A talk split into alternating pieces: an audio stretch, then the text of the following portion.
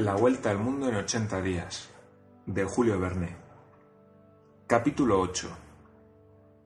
Fix había tropezado en pocos instantes con Picaporte, que todo lo examinaba y miraba, no creyéndose obligado a no hacerlo.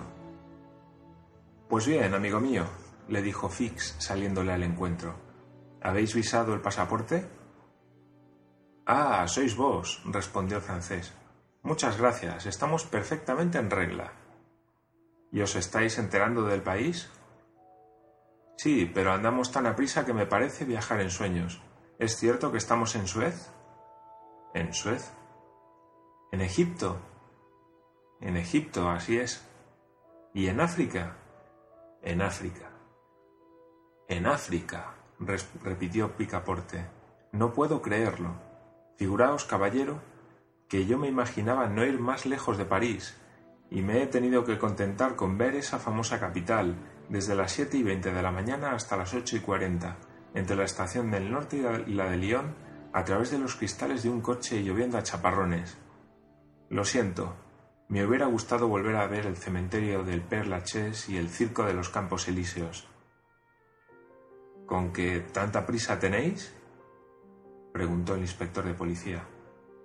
Yo no, pero sí mi amo. A propósito, tengo que ir a comprar calcetines y camisas. Nos hemos marchado sin equipaje, tan solo con un saco de noche.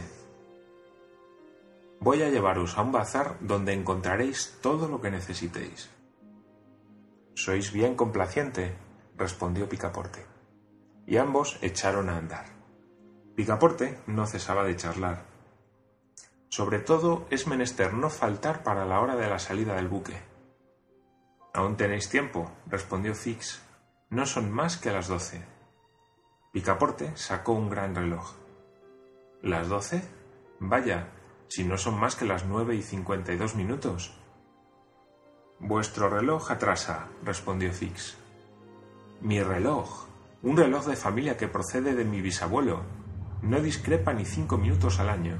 Es un verdadero cronómetro. Y yo veo lo que es, respondió Fix. Habéis conservado la hora de Londres, que va atrasada unas dos horas con la de Suez. Es preciso cuidar de poner vuestro reloj con el mediodía de cada país. Yo no tocaré mi reloj, exclamó Picaporte. Jamás.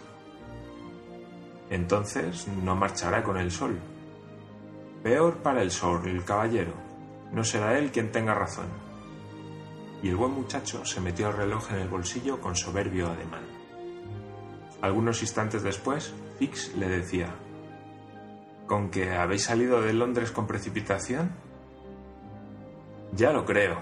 El miércoles último, a las ocho de la noche, Mr. Fogg, contra su costumbre, volvió de su círculo y tres cuartos de hora después nos habíamos marchado. Pero ¿a dónde va vuestro amo?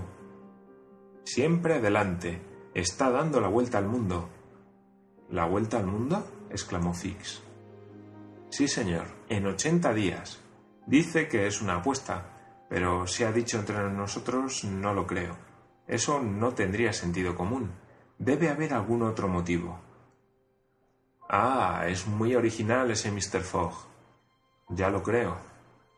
Luego, ¿es rico? Ciertamente, y lleva consigo una bonita suma de billetes de banco, nuevecitos, y no ahorra, por cierto, el dinero, como que ha prometido una prima magnífica al maquinista del Mongolia si llegamos a Bombay con buen adelanto.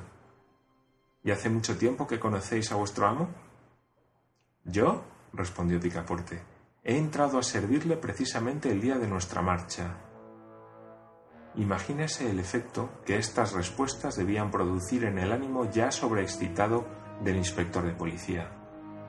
Aquella salida precipitada de Londres poco después del robo, aquella fuerte suma con que se hacía el viaje, aquella prisa de llegar a países remotos, aquel pretexto de una apuesta excéntrica, todo confirmaba y debía confirmar a Fix en sus ideas. Hizo hablar todavía más al francés y adquirió la convicción de que ese mozo no conocía a su amo, que éste vivía aislado en Londres que se le suponía rico sin saber el origen de su fortuna, que era un hombre impenetrable, etc. Pero al propio tiempo, Hicks pudo cerciorarse de que Fogg no desembarcaba en Suez y se iba directamente a Bombay. ¿Está lejos Bombay? preguntó Picaporte. Bastante lejos, respondió la gente. Todavía necesitáis unos doce días por mar. ¿Y dónde está Bombay? En la India. ¿En Asia? Naturalmente. Diantre, es que voy a deciros... Hay una cosa que me trastorna. Mi mechero. ¿Qué mechero?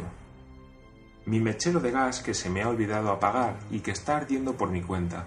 He calculado que sale a dos chelines cada 24 horas, justo seis peniques más de lo que gano, y ya comprenderéis que a poco que el viaje se prolongue.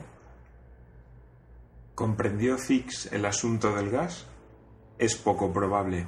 Ya no escuchaba nada y estaba tomando una resolución. El francés y él habían llegado al bazar. Fix dijo a su compañero que hiciera sus compras le recomendó que no faltase a la salida del Mongolia y volvió con premura al despacho del agente consular. Fix, ahora firme en su convicción, había recobrado toda su serenidad. Señor, dijo al cónsul, ya no abrigo duda ninguna.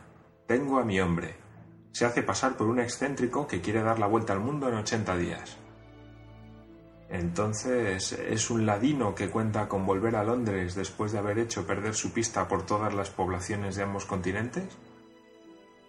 Eso lo veremos, respondió Fix. Pero ¿no os equivocáis? preguntó de nuevo el cónsul. No me equivoco. Entonces, ¿por qué ha tenido ese ladrón el empeño de hacer visar, su pasaporte en Suez? ¿Por qué?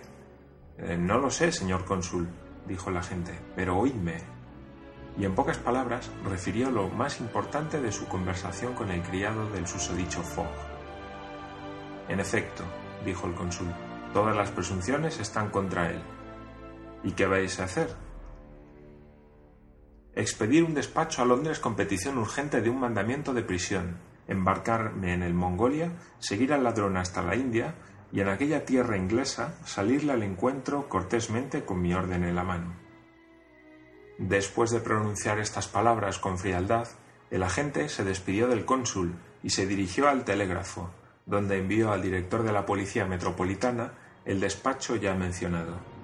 Un cuarto de hora más tarde, Fix, con su ligero equipaje en la mano y bien provisto de dinero, se embarcaba en Mongolia, y enseguida el rápido buque surcaba a todo vapor las aguas del Mar Rojo.